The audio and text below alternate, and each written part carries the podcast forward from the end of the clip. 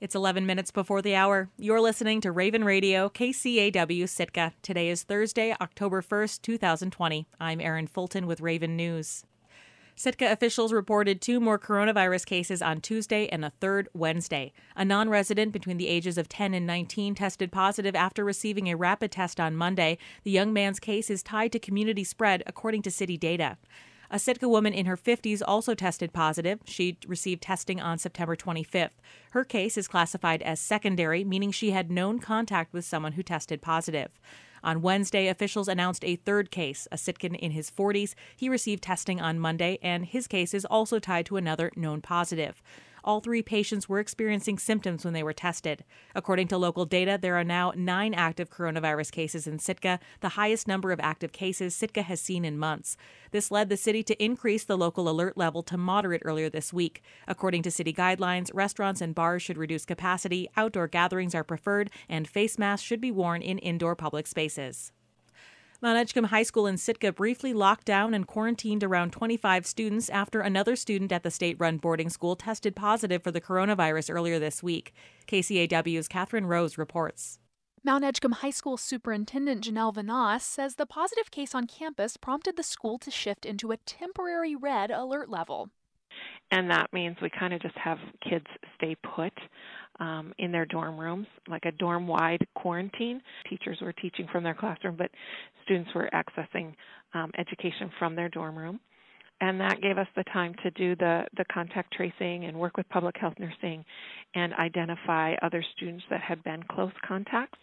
Vanasse says they determined which students had close contact with the student who tested positive, tested those students, and set them up in quarantine quarters. After they'd concluded the initial contact tracing and all of the quarantined students' initial test results came back negative on Tuesday evening, the remaining students were allowed to go back to the classroom on Wednesday, and the campus returned to a moderate alert level. Vanasse says classrooms look a little different when they're in the orange kids are pretty much restricted to be on campus and with no visitors. Uh, but at an orange level, they are, if you're not in quarantine, you are allowed to go to class. We have asked teachers to kind of shift back into a little bit more of a higher alert as far as the mitigations in their classroom, which includes, you know, teachers being in that teacher bubble. Uh, we have spacing as best we can in our classrooms to start with. We have a pretty robust routine of of uh, sanitizing between each class, and then we do have teachers that are separated into a uh, teaching station or teaching bubble. Regular testing is built into the school's plan. Groups of students are tested in weekly waves, with all students being tested at least once a month on average. Vanasse says she's thankful to the Southeast Alaska Regional Health Consortium and the state's public health department for helping with the response on campus. She says, like any school, MEHS staff are learning as they go and changing pieces of their mitigation plan as needed.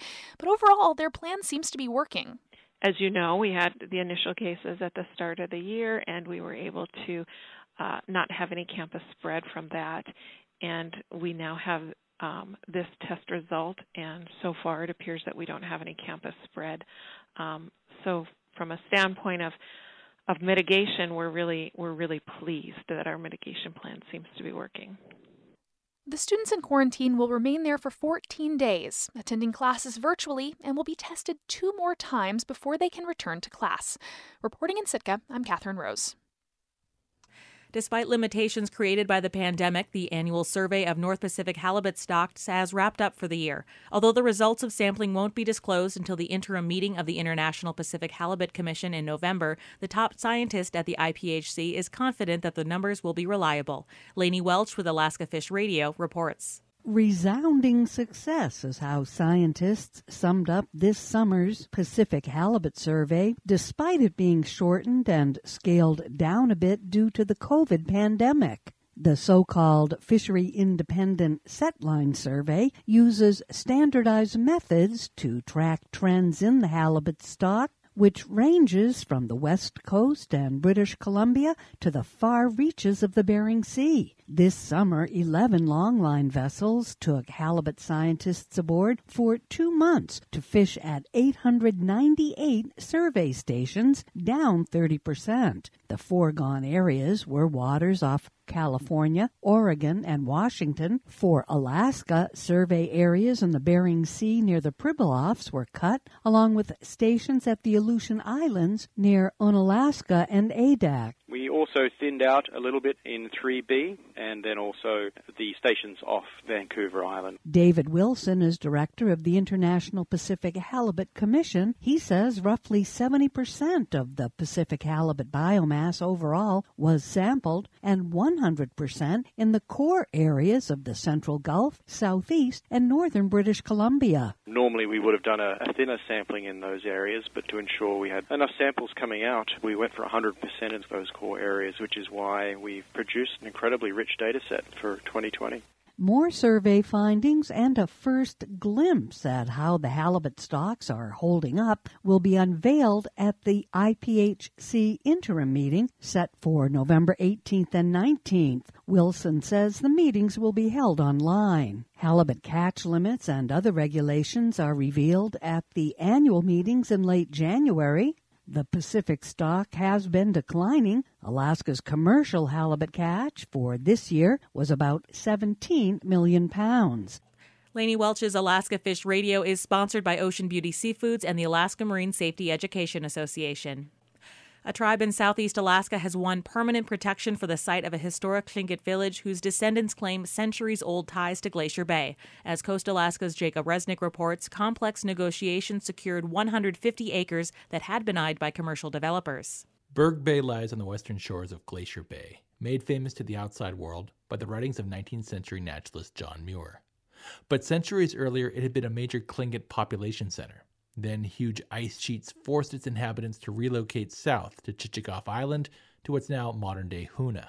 It has a tremendous cultural significance to um, uh, the Hoonah Tlingit uh, and uh, most specifically to um, the Chookaneidí clan. Bob Starbard is tribal administrator of the Hoonah Indian Association.